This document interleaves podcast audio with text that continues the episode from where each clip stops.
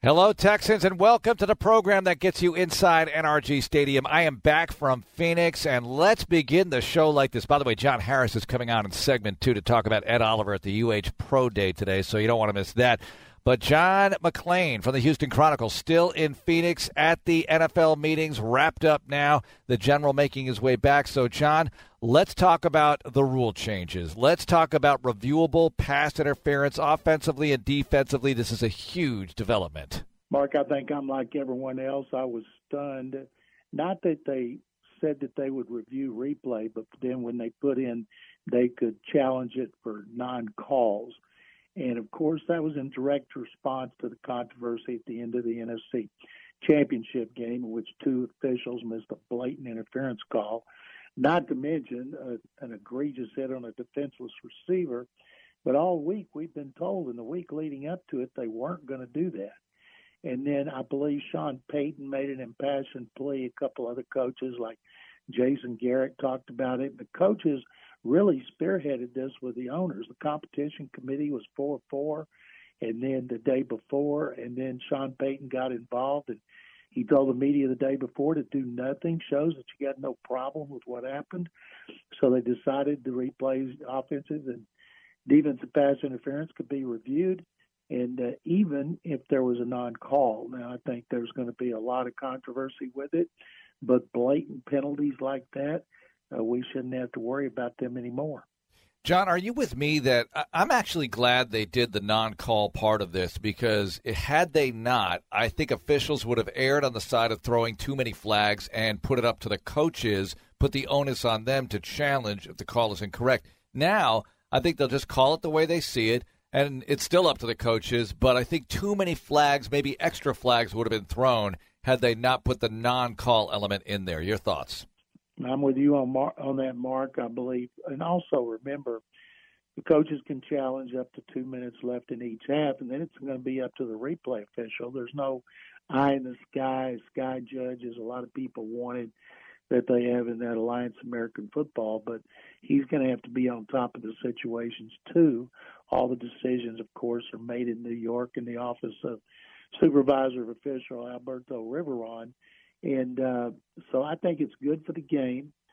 I think that uh, we will see more calls, but the main thing is, you know, coaches they still just have their two challenges, and if they get one right, then they get another one.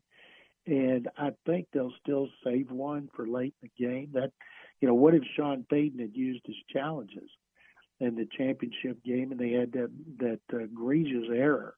Then he would have been, oops, why didn't I save one of those? So I don't think we'll see a lot of challenges. And uh, I think, but it's certainly going to be good for the game. But, John, if the big error, like the one in the Saints game, happens inside two minutes to go, and the officials don't like don't look like they're going to stop the game, I don't know. If I'm a coach, I'm running out on the field and I'm going to take a penalty just to give it a little more time. And maybe they do have a look at it, and I'll just go ahead and take the penalty after they enforce the original penalty. You know what I'm saying? I mean, there's got to be a way that you can stop things if you don't have a timeout. Well, that's why they better keep a timeout, especially in playoff games, because we see so many things happen in the last five minutes of the fourth quarter, and even in overtime. But uh, I think it's good. I think it cre- certainly created a buzz. Everything. I thought it. I thought it.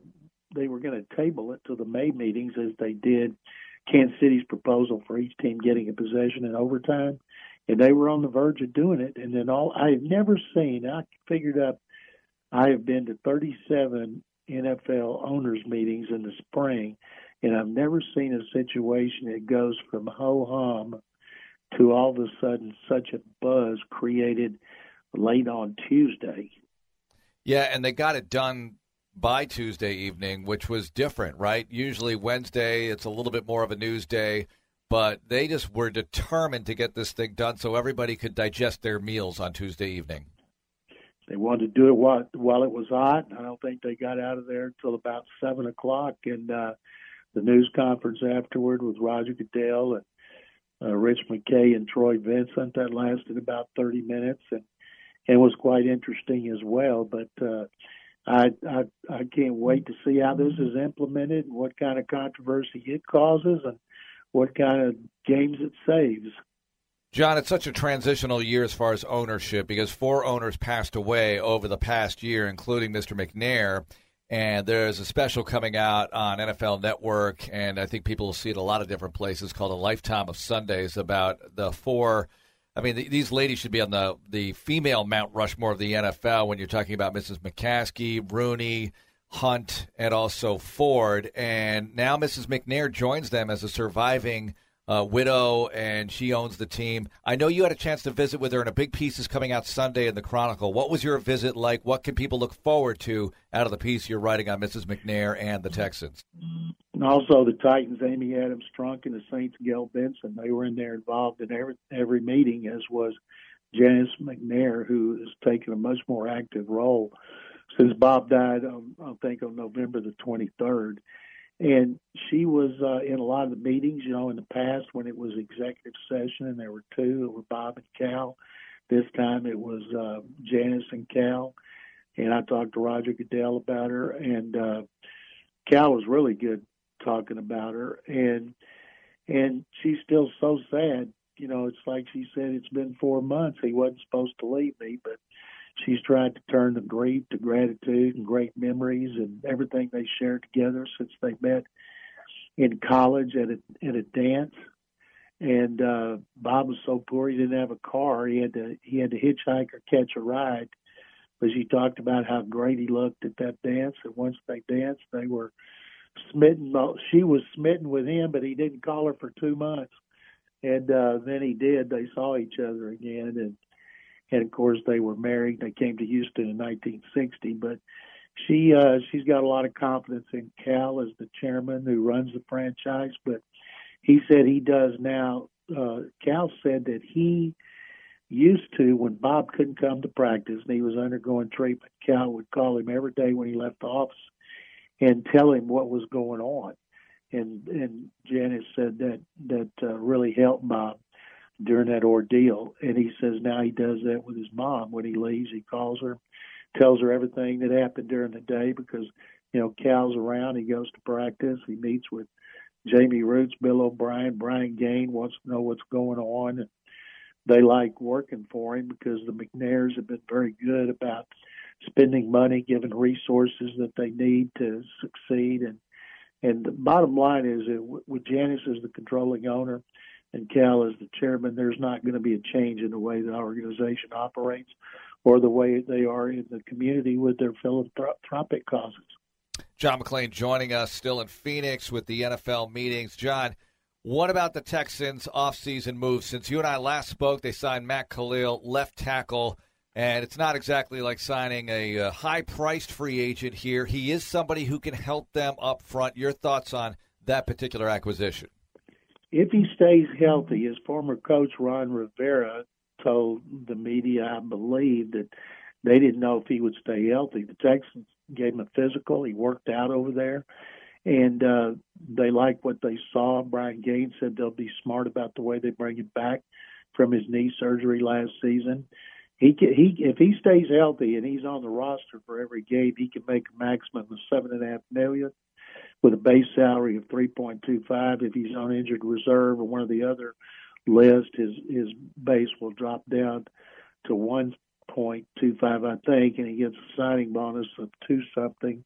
And so it's a, it's a calculated risk, but they they've given him motivation to be healthy, and if he's healthy, he should be able to help them. But uh, he's another free agent that does not count against compensatory formula right now Brian Gaine is plus three for 2020 compensatory picks. And I think, Mark, they'll sign another player or two, and maybe they'll be unrestricted with the team and and knock that plus three down to plus two or plus one, or it could be in a couple of guys like they already have in which those guys were cut or not tendered, and then they don't count against the formula. So you can tell in these moves that Brian Gaine, who wants to build through the draft, has got an eye on picks, and uh, because you can't have too many picks, whether you want to make trades. Now you can trade good story picks, and remember this is all for 220, not for 219. But I like the way they've gone about it.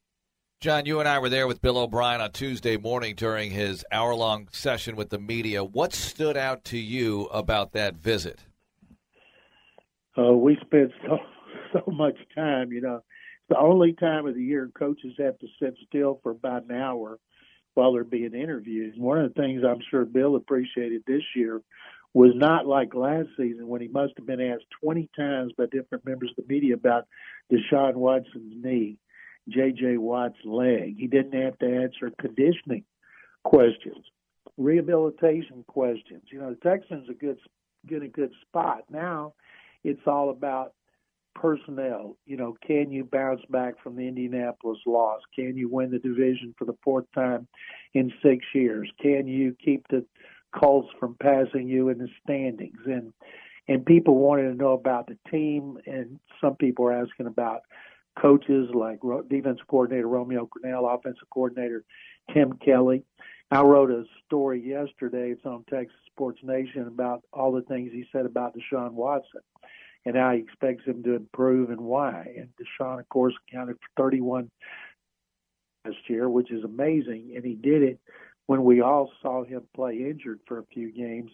And uh, but the key for them, and and as Bill pointed this out, one of the things that'll help Deshaun is if you could have Will Fuller and Keke Coutee healthy with DeAndre Hopkins, and that would help him. And uh, so it, when you listen to him talk about everything, it's hard not to get fired up. I went over and talked to Frank Reich, Mike Vrabel, and and Doug Marrone, and listening to them, basically listening to any of the coaches, unless they're hopeless with no prayer, you get really fired up about the season. John, do you get the feeling that in the AFC South, Tennessee is looking up at everybody else right now based on the Jaguars' defense and what Nick Foles could possibly bring to them? Or is it still a situation where the Jags have to, I mean, obviously they have to fight their way out of what they did last year, but what are you thinking as you've been to the owners' meetings now and talked to a lot of people? Well, I think Jacksonville, considering how bad the Jaguars were last year, would have to be last. You know, they went from first to worst. Texans went from worst to first. Maybe Jacksonville, with the addition of Nick Foles, they'll go from worst to first. The thing is, uh, I don't think anybody will pick Tennessee to win the division. Most people are going to pick Indianapolis since they beat the Texans twice at NRG Stadium, and uh, then it'll be like who's who's uh, chase who's the closest Tennessee or Jacksonville to catching the Colts and Texans. Tell you what, though, everybody said this, Mark, and we know this. We don't have to be told. The division could be the best in football, could be the most competitive, with Foles going to Jacksonville, and and hopefully for the Jaguars fans, giving them a legitimate quarterback since Blake Bortles' inconsistency. The division is going to be so tough, but it's also going to be fun to watch. What do you make of Gronk retiring, John? Um, it wasn't really a surprise. Maybe the timing of it. Some people thought it was orchestrated to take the heat off Robert Kraft, but knowing Gronk, he not. I don't think he thinks about things like that. His agent Drew Rosenhaus said he wouldn't be surprised if he didn't change his mind. He's had so many injuries, so many surgeries. Maybe after missing the off-season program, training camp, maybe he will change his mind. But the Patriots need another tight end. They don't have one. Stephen Anderson is their tight end, and they have they have to do that whether it's in the first round or later round. He waited too late to help them in free agency, you know. But there wasn't a lot. Jared Cook, he's going to be 33 this season, so it leaves a big hole in their offense. I know the Texans' defense won't be too unhappy when he comes to when the team when the Patriots come to NRG Stadium that they don't have to worry about Gronkowski, who really had a good game against them last season, and uh, he's a Hall of Famer. And in my book, he's a first ballot Hall of Famer. He is the best tight end I've ever seen as far as size, speed, receiving, and blocking. You know, I'm glad you brought it up because this whole topic has made me really look back carefully at. You look at Kellen Winslow Sr. and what he did with the Chargers. I know he wasn't the blocker that Bron- that Gronk was, and Gronk was able to offer so many different things as a tight end to the Patriots. Ozzie Newsome, you look at his numbers. I mean, there were some really good ones back in the day. Even Todd Christensen, Dave Casper played well as well. I mean, you had a lot of guys out there who could do a lot of damage, but you know, clearly Gronk does look like the best. But your thoughts on some of the older guys who aren't maybe getting the run they should in this whole conversation? The guys you mentioned, they weren't blockers like Gronkowski. They were receivers. Tony Gonzalez, great receiver. Uh, he was a first ballot Hall of Famer. And if I'm going to put somebody in who is as great as Gronk was in all areas. And I don't care that he only played nine seasons, that he was hurt, an average of three games a season. I know what I saw, and I've been watching NFL since 1960 and covering it for over 40 years. I'm voting for him on the first ballot, and I think he's the best I've ever seen all around. Okay, thank you, General. Don't forget to check out John McClain's article on Cal McNair, his special on Janice McNair and the Sunday Chronicle, all of that. Now, John Harris joins us next, and Johnny's going to talk about Ed Oliver. He saw him up close and personal today, and also let's get into it about the new rules and everything else around the league with John Harris. It's coming up next on Texans Radio. For the first time in a long time, I catch up with John Harris here on Texans All Access here in the Hyundai Texans radio studio. Thanks to the General John McClain for being on today. All right, Johnny, you we have a lot to cover. Okay, we do. Uh, as Rich Lord would say, a lot of ground to cover. And you covered the ground at the University of Houston today. Let's get into that first. UH Pro Day. Ed Oliver on display. Ooh. How was he? Wow, it, he, he's a, he's an interesting dude on a lot of different angles we knew going to the combine. Let's flash back to the combine a little bit. We knew going to the combine. All the talk was, how tall is he? What's he going to weigh? Like, what's his height weight? So when he went to the combine, he ended up essentially being 6'2", 287. And everybody's like, ah, that's good. He's good. 6'2", 287. Do you remember shortly after the combine, there was a conspiracy theory that came out that Kyler Murray may not be 5'10 and an eighth. Remember that? There was kind of a mm-hmm. there was kind of a there was kind of this conspiracy theory that maybe that was a little bit taller than he actually was. Really? So the first thing that the guys do at University of Houston Pro Day is do their height and weight, right? And Byron Lusby is the area scout for the Colts, and he's doing the height, and one of our guys was doing the weight. And so Ed Oliver walks up, looks at Byron, says, "Not doing it." Walks over to the scale and got on the scale. So he didn't get measured again for the for his height. Oh, so wait a minute. So no height measurement. No height measurement. No, he did a height measurement at the combine. All right, but he and he and he was almost six two, which I think people know eh, stretching a little bit. But it got me thinking about the whole Kyler Murray thing because at five ten and eighth, people thought that was stretching a little bit. So were the combine heights a little bit, ooh, a little bit more than what they were? I, I don't know. Either way, he chose not to get measured again on his height but he got on the scale and he got on at 281. But the combine is a big deal. Everybody said, oh, 287. Ed Oliver has never played a down of football in his life at 287. I can promise you that. And I promise you that he didn't play much, if at all, at 281 either. He's probably more 275 at his best and probably where he needs to be, which is problematic, but that's where he needs to be. But he ran in the four seven range. I, it's funny. I was standing there watching with our buddy David Nuno from ABC 13, and we were across the way where they had all the media and other others that weren't scouts. Went across the way, and I was watching, and he ran it, and I turned to David and said, "That's in the four sevens. And he's like, "How do you?" And I was like, "I just I've seen enough of these that over the years that I kind of have an idea."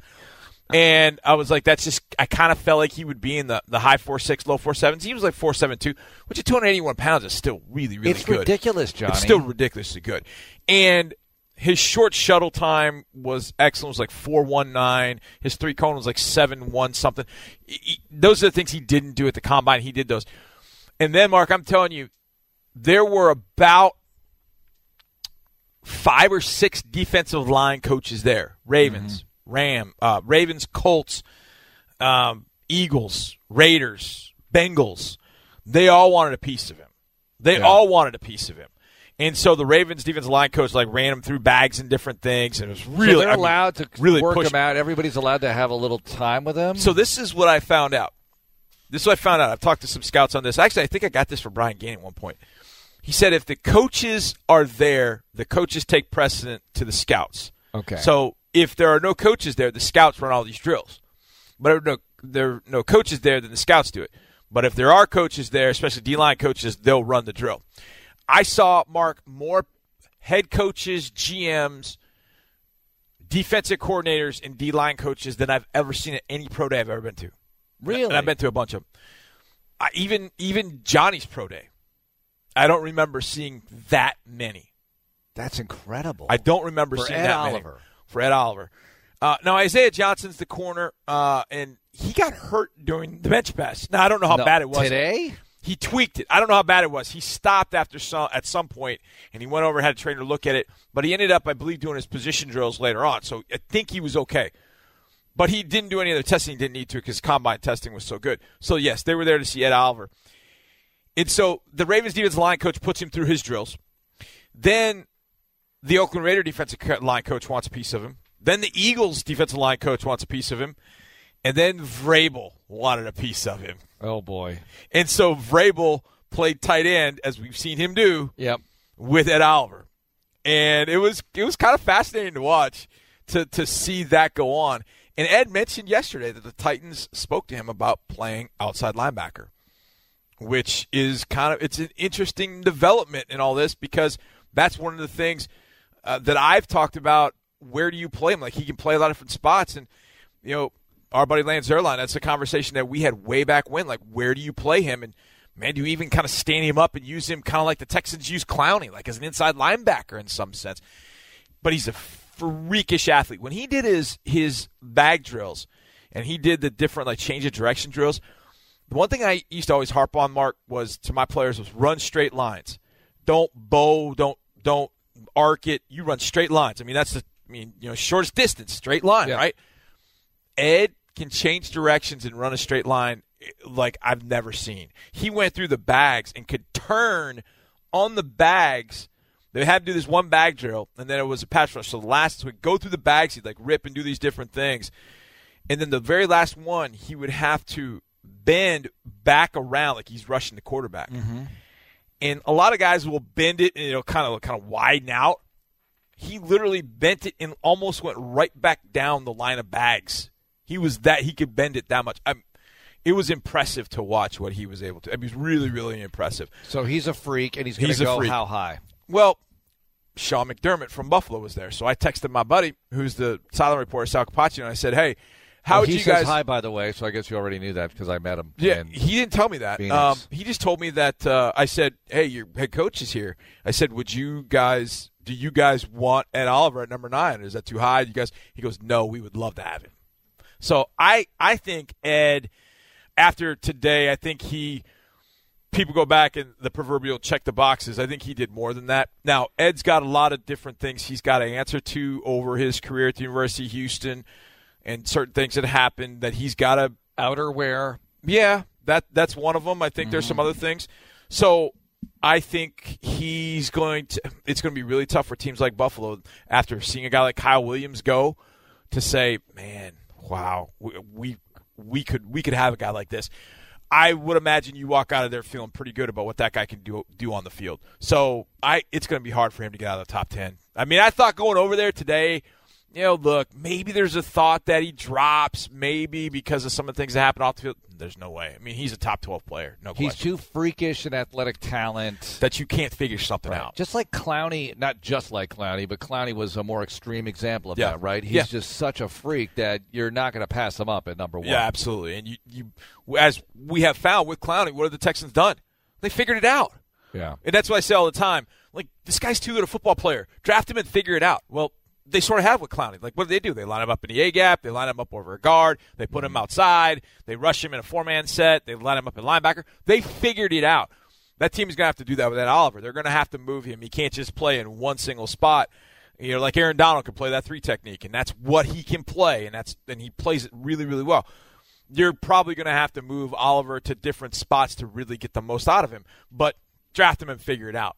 I I thought going over there, man, would there be a chance that maybe some teams just uh, you know kind of soured on him for some of the off the field things and some of the other things that maybe at 23 there's no chance. There's So, no chance. You think it's two players drafted from that crew, or I think, I think yes. Ed Oliver gets drafted. I think Isaiah Johnson gets definitely drafted. I somebody asked me today. I think probably mid to late second, maybe early third on Isaiah Johnson. Look, he's six one. He's six one, two oh five, and he ran four four and plays corner. I mean, those are the guys that you drool over in some sense. Now, his play doesn't always match up to those measurables, but a good DB coach with a good defensive scheme, I think he could come and he can learn in that, and I think he would end up being fine. The one other guy, Mark, that I thought was really impressive was Jared Davis. Now, he got hurt last year, but in 2016, when the Cougs played here, I'll never forget this. Oklahoma, the first drive, first couple drives were just going up and down the field on Houston. And then in the second quarter, I remember Baker turned and tossed one to Samaje Perine, and Samaje just ran people. That was his game. He just ran people over. And Davis hit him so hard that Perine's arm just dropped. I remember this. And Perine had to go out of the game. Yeah. And I just remember the game turned on that spot on that one Yep. right there. He he tested extremely well. I saw his vertical jump, and I'm I watched. I'm like, oh my goodness, it was definitely in the 40 range. I couldn't hear the number, but it was definitely in the 40 range. So Jared Davis um, is definitely a guy at safety at five eleven, like right at six feet, six feet two oh five, I think, something like that. He's got a chance. Now I don't know if he'll end up being drafted, but he's a guy you definitely want in your camp. He is way too athletic and a really good football player. You'd want him in your camp. I could see him getting drafted on day three, but he might be a guy that teams are fighting for as a priority undrafted free agent. Johnny's going to stay with us, and we're going to talk about more stuff involving rules and other things around the National Football League this week. We have a lot to catch up on, so stick around on the program here. It's Texans All Access.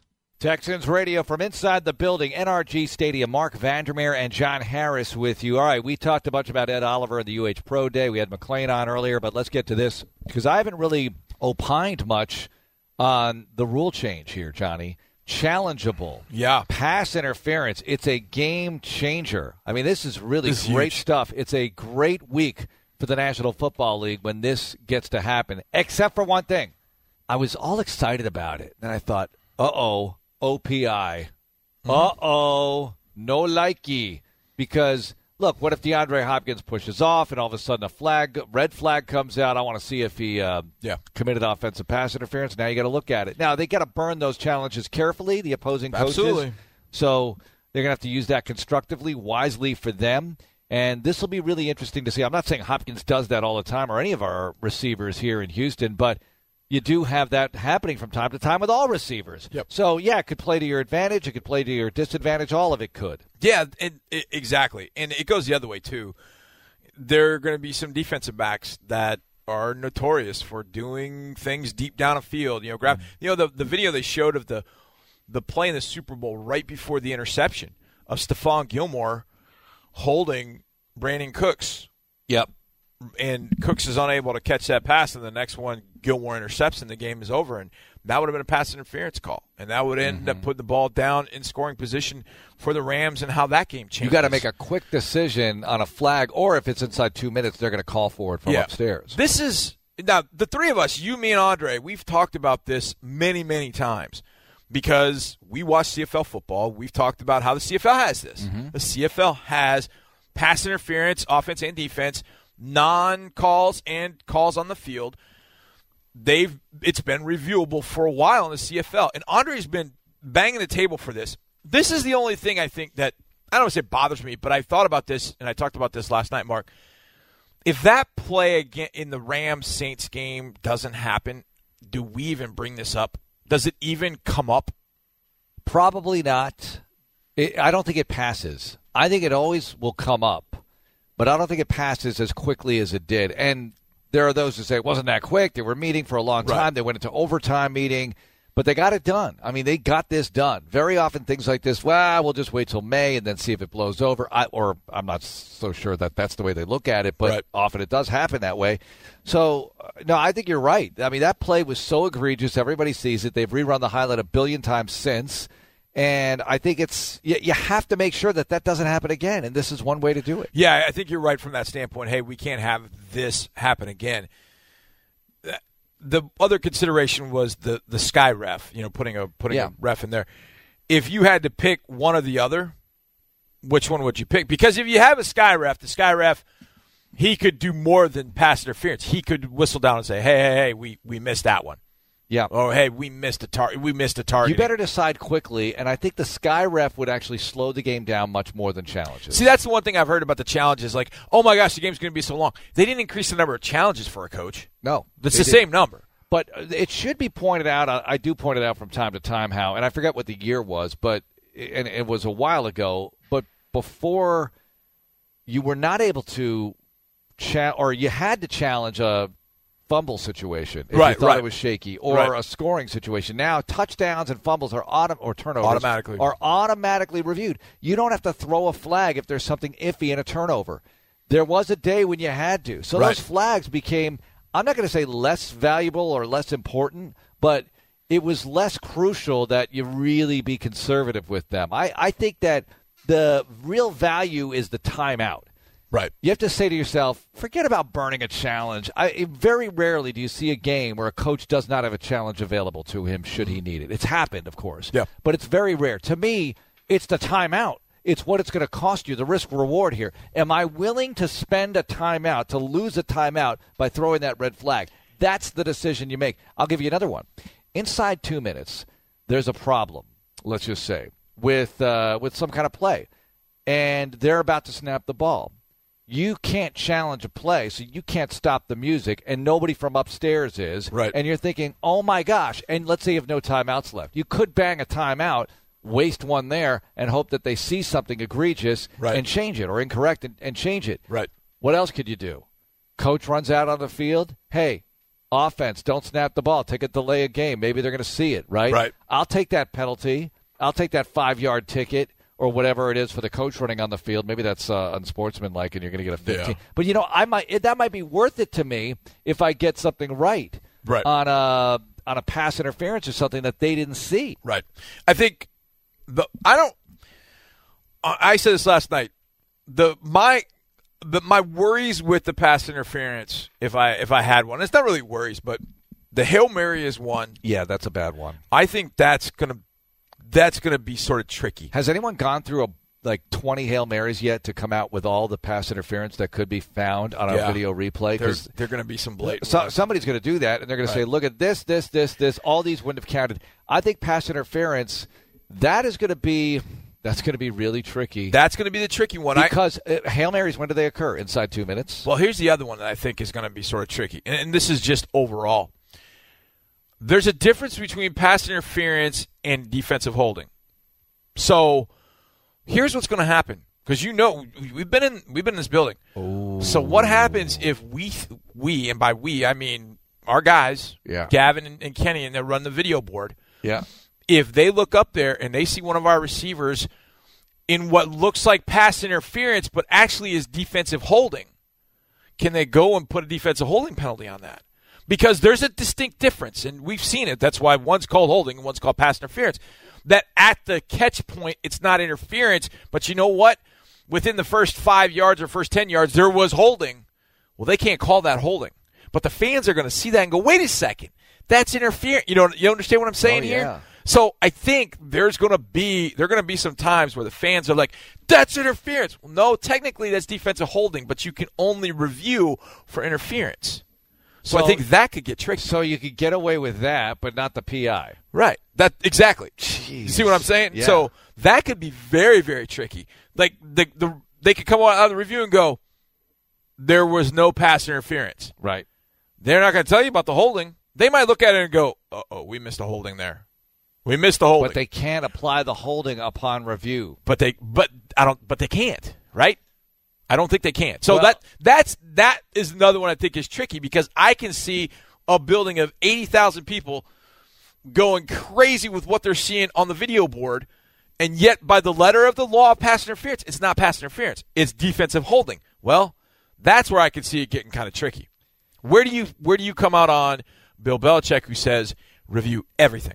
Where do you come out on that? I think you should be able to challenge almost everything. That I agree with I think we're going there. I think we're going to get there. Challenge everything. That's cool. And and I like it, and I've said it with McClain too earlier this hour. In case you missed it, I said I'm glad they made it so you could challenge a non-call. Otherwise, they'd be throwing flags for everything and putting the onus on the coaches to challenge Yeah. stuff that they might have gotten wrong. Yeah. Now they just call a play, and you know that's it. You know, Yeah. call it or don't call it or whatever. I just didn't want to see too many penalty flags thrown. It with the benefit of a doubt in mind. Right. So that that's good. That's Yeah. good that they did this. Uh, one rule I'm glad they did not pass is fourth and 15. Oh yeah, I wanted to get into this. I, Johnny, I'm very much against fourth and 15. Now, I'll be all for it if, you know, the Texans are coming from behind and all of a sudden, oh my gosh, you get a chance to get the ball. But I just think it's not right. It's that to me is really it's crossing a line in the game of football where wait a minute, you're going to give you know, and I've used this example before. Let's say you're playing Patrick Mahomes. You're you're at Arrowhead Stadium Mm-hmm. and you're up 10, whatever. right. So you're up 10 points with like three minutes to go, and you're playing some defense, but they're they're rolling down the field. Mm-hmm. Yeah. And all of a sudden they punch it in with say 90 seconds to go or something like that, or even a minute to go. Yeah. And they punch it in. Now they're going to get the ball back at their 35 yard line with a with a chance for a 15 yard play to keep it going. I don't think so, because first of all. My defense is gassed because uh, let, let's say you're up three, four scores, and they've been throwing it on you and coming back. They're in that one, one of those comeback modes, right? Right. And your defense is just getting gassed. You had a big lead, but now your defense is gassed. Now they're going to stay on the field for another 15 yard play?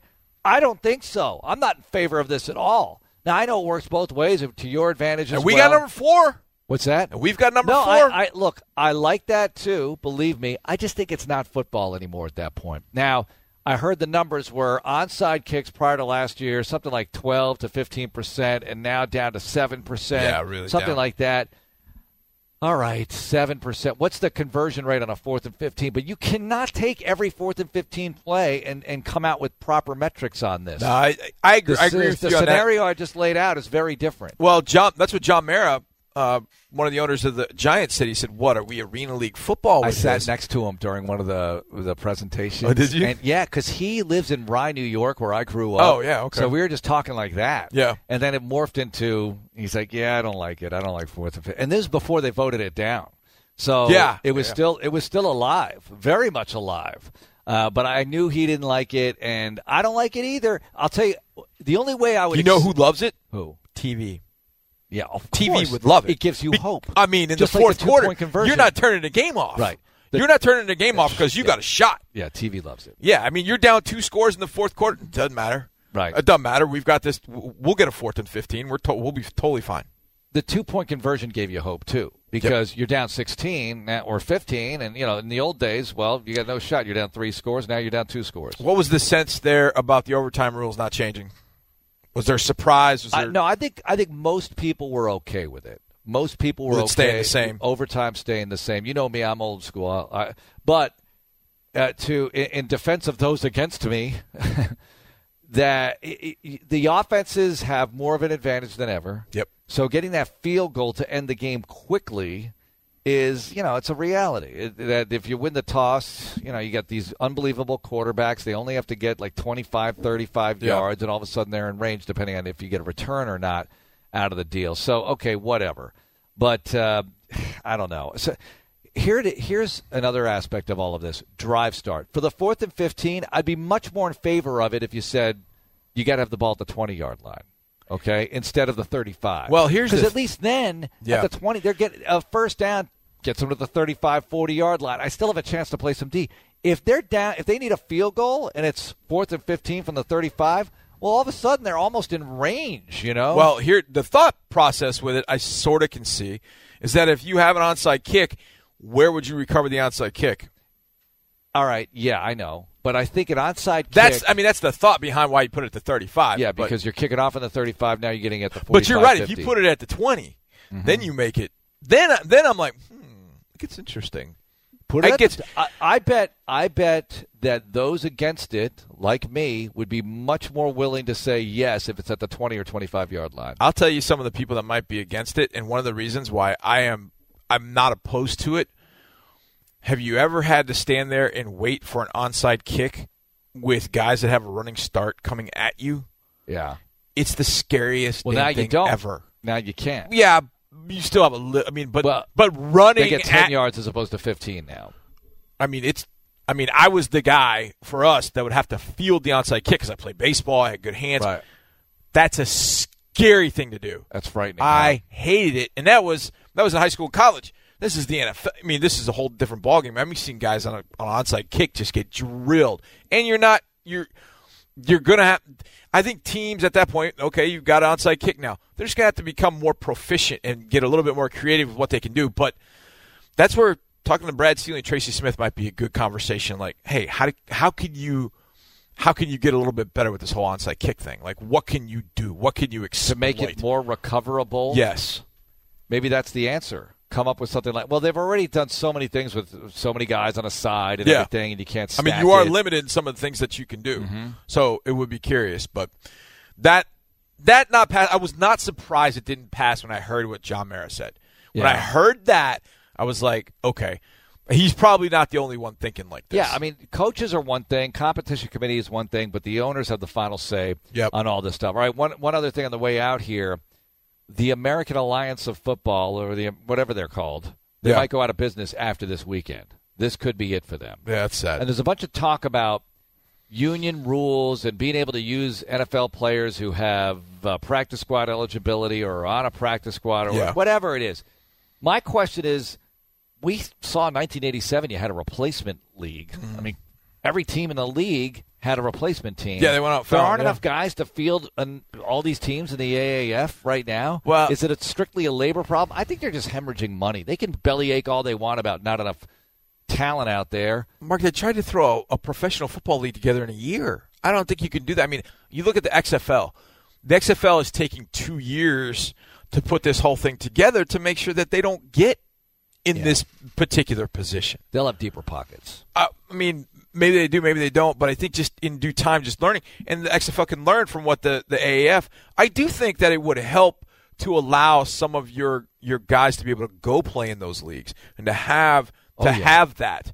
But there are problems inherent with that Mm. situation. But I think it would be very helpful for certain positions. And I, I can't remember who I heard say this.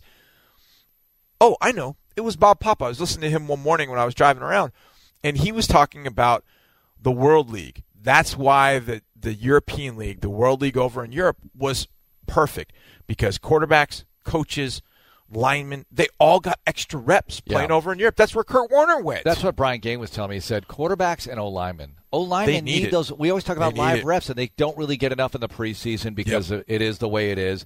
And a lot of people say that it takes them three, four weeks in the regular season to really get up to speed on the offensive line. One last one before we go, Yeah. because we haven't talked about this. What? A Patriots tight end retired. Oh, him. Him. Yeah. How did Well, you feel when you heard that news? I was so happy, John. I mean, except I'd be much happier if it was number 12 instead of number 87. That, yeah. Is he 80, 87? Yeah, how could I get this wrong Yeah. right now? Uh, to me, Sean Pendergast tweeted out his numbers, and uh, he's unbelievable. Yeah. It got me thinking, and I mentioned this with McClain about the old school tight ends, Kellen Winslow. Mm. Yeah, I saw your guys- response, Guys yeah. like that who are so great, and Gronk's the best. I have to admit that. Yeah. Just when you when you go with a guy who's on the field as a blocker, receiver, Everything, the threat yeah. he poses to the defense. But I don't want Kellen Winslow and Ozzie to not get their due playing in an era, Yep. I call it the dead ball era, and they were putting up gargantuan numbers, especially Winslow, Winslow Sr., by the way, not Yep. the soldier, Winslow Sr., and he was unbelievable. So, I saw it, and you know what my first thought was? I'll believe it when I see it. yeah. I know. I'll believe it when I see it because there's a part of me that says, and and I said this when I did Radio Marc.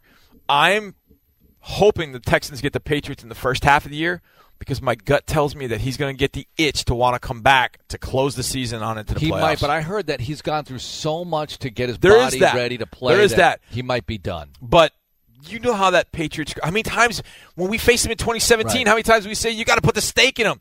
Yeah, I'm only going to believe when I see it. and, and it's not just all of this; it's just sports retirements in general. You know, Yeah. some but the ones you think might come back, like Barry Sanders. Everyone thought at some Yeah, he'll come come back. back, and he never did. He's so good. He'll Jim come back. Brown never came back. Right. You know, and and then you look at some other guys who do come back who then Brett Favre. should. Brett Favre kept coming back.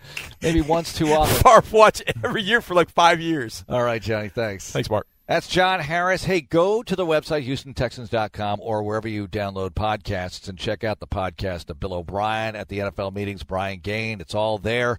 My stuff is there as well as Johnny's within the lab and Deep Slant with Deepi. Go check that stuff out. We'll be back on tomorrow at 6. Have a great night and go Texans.